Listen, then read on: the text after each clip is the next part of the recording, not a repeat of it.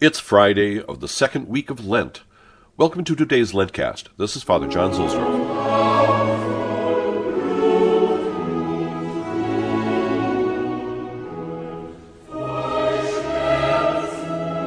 Today's Roman station is San Vitale. Saint Vitalis was an ancient martyr, perhaps a soldier, who was racked to death near Ravenna, maybe in the time of the Emperor Marcus Aurelius. Another story has him being buried alive. Perhaps both happened. Martyrs often had terrible ends as their tormentors tried to kill them in creative ways, one after another. Tradition has it that Vitalis was the father of Saints Gervasius and Protasius, martyrs in Milan, whose relics were discovered by St. Ambrose and whose tomb they now share.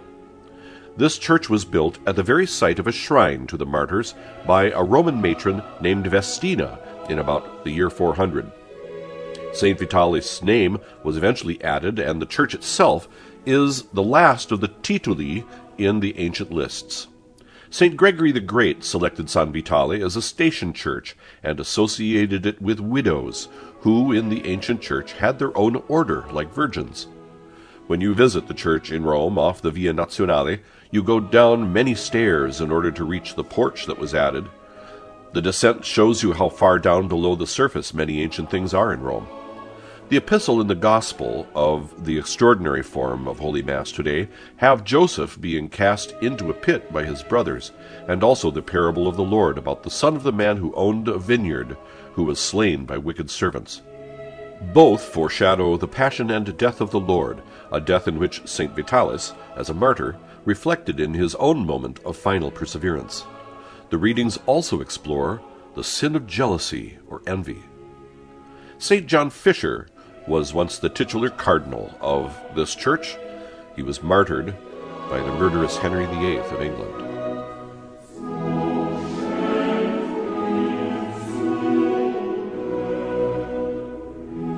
From Roman Pilgrimage by George Weigel.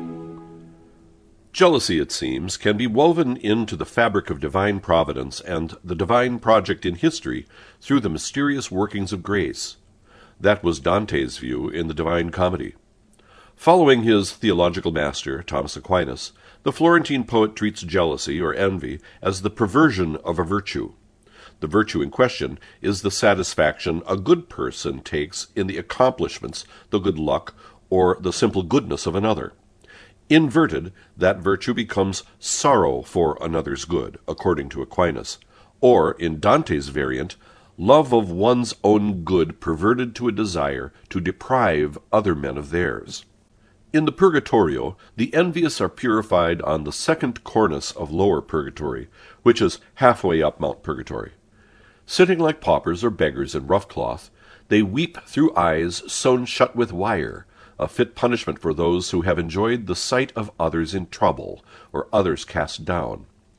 Each group of sinners on Mount Purgatory recites a prayer appropriate to the purification it is undergoing. The particular prayer of the envious is the Litany of Saints, as they invoke the aid of the men and women of all time who have rejoiced in the good, their own or others. In this they are guarded by the angel of generosity.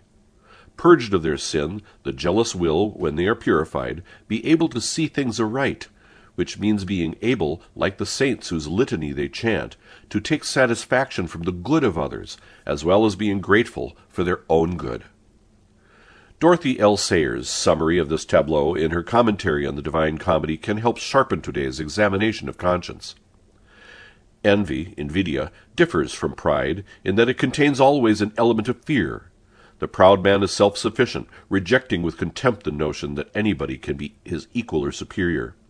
The envious man is afraid of losing something by the admission of superiority in others, and therefore looks with grudging hatred upon other men's gifts and good fortune, taking every opportunity to run them down or deprive them of their happiness. On the second cornice, therefore, the eyes which could not endure to look upon joy are sealed from the glad light of the sun and from the sight of other men clad in the garments of poverty and reduced to the status of blind beggars who live on alms, the envious sit amid the barren and stony wilderness, imploring the charity of the saints, their fellow men.